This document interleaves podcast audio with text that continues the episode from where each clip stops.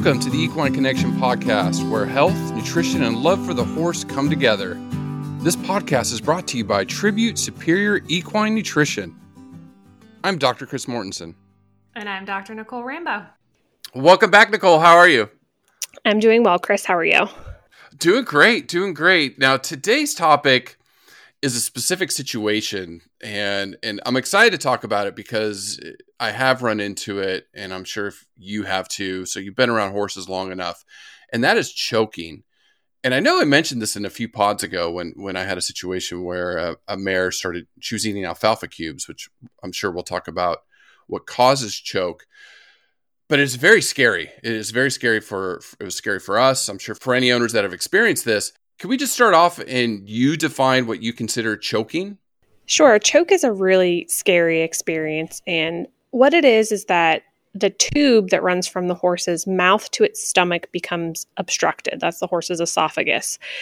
And it's a little bit different than when a human chokes. So, for us, when we choke, it blocks our airway. So, I mean, that is a life and death, really quick, really scary thing you have to deal with. In a horse, actually, their airway remains clear even while they have an esophageal obstruction. So it's it's scary and it has to be dealt with, but it's not quite on the same level as a human choking. But what you will see horses do while they're actively choking, while they have that obstruction, is they may cough, they may retch. A lot of times they'll act like they're in distress. They may get really sweaty and uncomfortable. It could even look like they might be colicking. It is scary. I mean, it, it, it's sudden. You are, you know, feeding out your horses in a barn or your horse and doing things, and all of a sudden the horse is in distress, and you're like, oh my goodness. But I, my next question was kind of how do you how would you respond to a choking horse? So the main thing you want to do is take away feed, take away water, and then don't do anything else. Just call the vet and wait. I know there's some old wives' tales about, you know, sticking a tube down or a hose down the horse's throat to try to flush it yourself. Like all of those things are a really bad idea. You will find that many times horses have minor chokes. We may not even be aware of them, where they actually clear themselves just through coughing. A horse who doesn't clear its own esophageal obstruction is one that we're going to need the vet to come intervene. So, in the meantime, just do what you can to keep the horse calm and prevent it from eating or drinking anymore. Yeah, solid advice. I would never stick a, a, tube down your horse's throat or try to go through the nose. It, it just is not a good idea. to, no. You know, let the veterinarian who's trained in it to, to do it. I think the the real important point of this podcast today is to kind of talk about what are some of the causes of choking horses. Fundamentally, the issue is that you have a bolus of feed material that can't slide down through the esophagus freely. So that feed material could be anything. It could be grass, it could be hay. I think we most typically see it with concentrates or at least catch it while they're eating a concentrate meal, but a horse can choke on anything. And the reasons that feed doesn't slide down the esophagus freely either come from it not being chewed enough, so the horse doesn't produce enough saliva, so that bolus or that slug of feed can't freely slide, or there's some restriction that happens in the esophagus itself. So, if a horse previously has had episodes of choke, we know they're more likely to choke again in the future because the inflammation that can occur during that choking episode can lead to some long term scarring. So, once you have that scarring, it kind of narrows that esophagus. Think about it as a tube running from the mouth to the stomach. And once you have narrowing, you're more likely to have something caught at that point of narrowing. Right. I mean, what what about like like I mentioned, you know, we were feeding alfalfa cubes, and I remember in that podcast you said yes, that is a that could definitely lead to choke, and one of the things you would want to do is to soak them, which we didn't. You know, the the the student that fed fed it out was not soaking the alfalfa cubes. The mare bolted it, you know, meaning she ate it really quickly. What are some of the other things that we feed could lead to choke? I know you mentioned concentrate, but are there others? And is it just behavior based or is it just accidental? Yeah, so with the alfalfa cubes, I mean, you bring up a great point. So, alfalfa cubes are very dry by nature and they're relatively small. So, a horse can kind of take a bite and if they don't chew it well enough, and honestly, even if they try to chew it because it's essentially dehydrated as a process of making alfalfa cubes, it doesn't get enough saliva, it doesn't soften and get wet enough to slide down the esophagus. So, anything, particularly if it's like a larger particle and it's very dry, like an alfalfa cube would be, we would think about soaking them because then that just assists the process of making it a material that slides down the esophagus readily. In terms of the reason that horses choke, thinking about it, you have reasons they don't chew food well enough. So, one would be poor dental health. So, whenever horses choke, especially if they choke repeatedly, or there are multiple cases of choke in a relatively short amount of time at the same facility, you're obviously going to think about how is their dental health. And that could be anything from horses getting older and their teeth getting more smooth. So, even though they t- try to chew, they can't mechanically break down a feed well enough to younger horses that might have, you know, some hooks that are rubbing in their mouth so it causes them pain to chew enough. Or you could have something like a loose tooth or a cracked tooth. Anything that'll cause a horse dental pain could cause them not to chew well enough, which then creates this issue. So, what I recommend is a sedated dental exam. So there's a lot of different opinions on who is the best person to do your horse's teeth, what is the best method, and th- this is not the podcast to talk about that.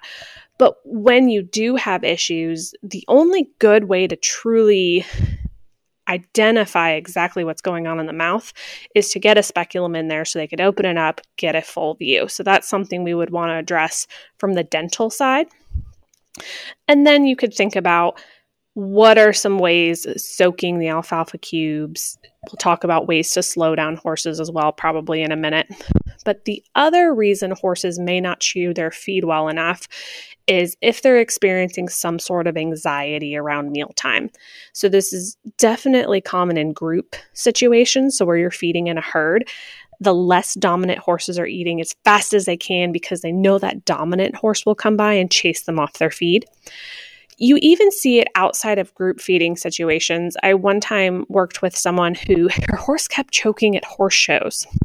And as we talked more about it, I started asking some questions that basically led to the facilities that this horse was experiencing these choke episodes at were those temporary horse show stalls where there was no divider between the neighbors, meaning that a horse is on each side of this one. And even though they're separated, that horse still perceived anxiety because he could see horses in neighboring stalls. Another example would be, you know, a horse. This was an interesting one. All the other horses were brought in the barn, and this was a horse who was very freshly off the track. I don't really know just why they decided to leave her out in the pasture and feed her separately out there. But that horse choked within a week.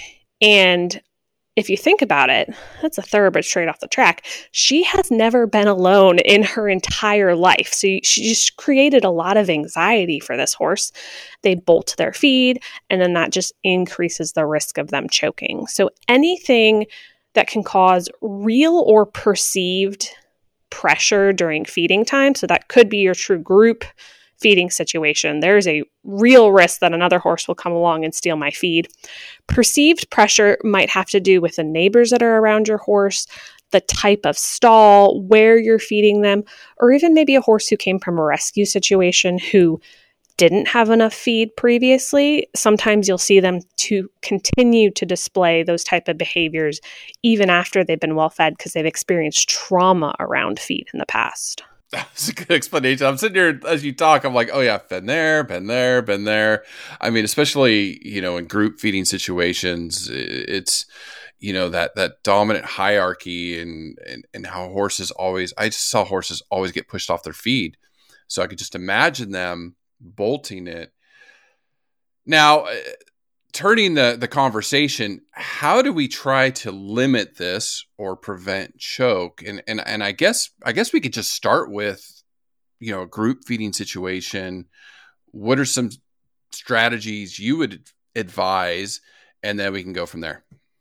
Sure. So if you have to feed in a group, you, you don't have opportunities to not feed in a group There are some things you could think about. One would be removing the dominant horse. So maybe that means a catch pen or actually physically holding that horse during mealtime so that it doesn't go around and steal the other horse's feed.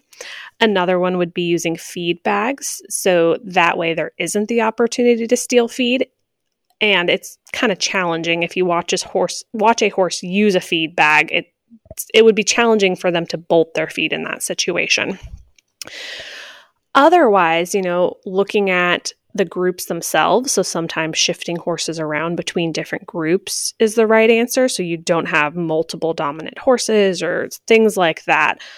Beyond that, we can think about the composition of the feed itself.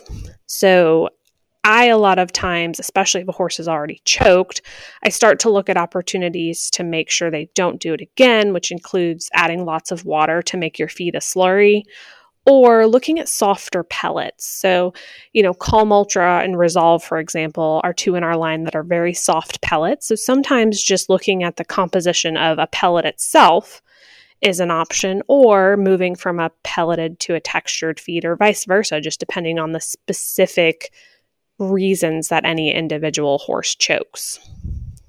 I was just, that's that's great. You were reading my mind. I was going to go there. I was going to ask you about pe- textured versus pelleted feed. So what you would advise? Yeah, that, that's great advice. Now, for the horses that bolt their feed, that's when you know they go in and just chow down. You see it with puppies. You know, sometimes our dogs do it. It does happen in horses. What are some of the strategies we could advise owners to do? I guess first with concentrate, if they you know to slow them down there or also with hay. You know, are there are there strategies to slow them down if if they eat hay as fast as they can? Sure, and like I said, horses can choke on anything. Um, I've definitely witnessed horses choking on hay. So, if we're talking about a concentrate that they're bolting, sometimes going from a pellet to a texture can slow them down a little bit if they are really determined, eh, they're probably not going to slow down enough with that. So then we start thinking about things like adding a lot of water to really turn your feed into a slurry. A little bit of water just makes it mushy. That probably doesn't help very much in a lot of cases, but a slurry will really slow them down. A lot of times that looks like equal parts grain to water. We can also look at ways to add things. So I've seen large smooth rocks or salt licks placed in the pan. So they kind of have to nose around in order to get their feed. They can't just go in and take giant bites. And there are even some, oh, I don't even know how to, commercial products, like really interesting looking feed buckets out there that force the horse to slow down and honestly have to work a little bit harder to get their concentrate. That doesn't allow them to take those big bites and eat super fast. No, that's always good, and then it also adds a little mental stimulation too. Sometimes, you know, that during feeding is just not the same boring thing. Now we've talked about, you know, eh, getting teeth checked too. That's important. Anything else you could advise to to help limit or prevent choke? Good question. The main ones are dental health and decreasing anxiety. I would say making sure horses are hydrated. I mean, they need to produce saliva in order for it to, you know, run down the esophagus smoothly. So that might be a component sometimes if a horse is dehydrated. And then when you have a horse who's experienced choke more than once, it's not a bad idea to go ahead and have their esophagus scoped. That's going to give you the information on what degree of scarring, what degree of narrowing has occurred that can help you make management decisions in the future. I always say you can't manage what you don't know. So we can put different strategies in place for the horse who has choked. But if we can kind of get the idea of the extent of any damage that's occurred, I think that's really valuable information moving forward. It is. It is. Well, I think we can leave it there today, Nicole. You know, thanks for the advice. And again, if you have any questions, please feel free to reach out to the tribute team. The link's always in the show notes. It's a free consultation, but especially if you have a horse that that has choked before and, and that's concerning, please reach out to them for advice and help. But also, you know, Thank you for sharing these episodes on social media. Thank you for the reviews on iTunes. It's growing. The podcast is growing great. That's that's awesome. That makes Nicole and I very happy. You know, as we we help you and help your horses. But thank you so much for listening. Thanks, Chris.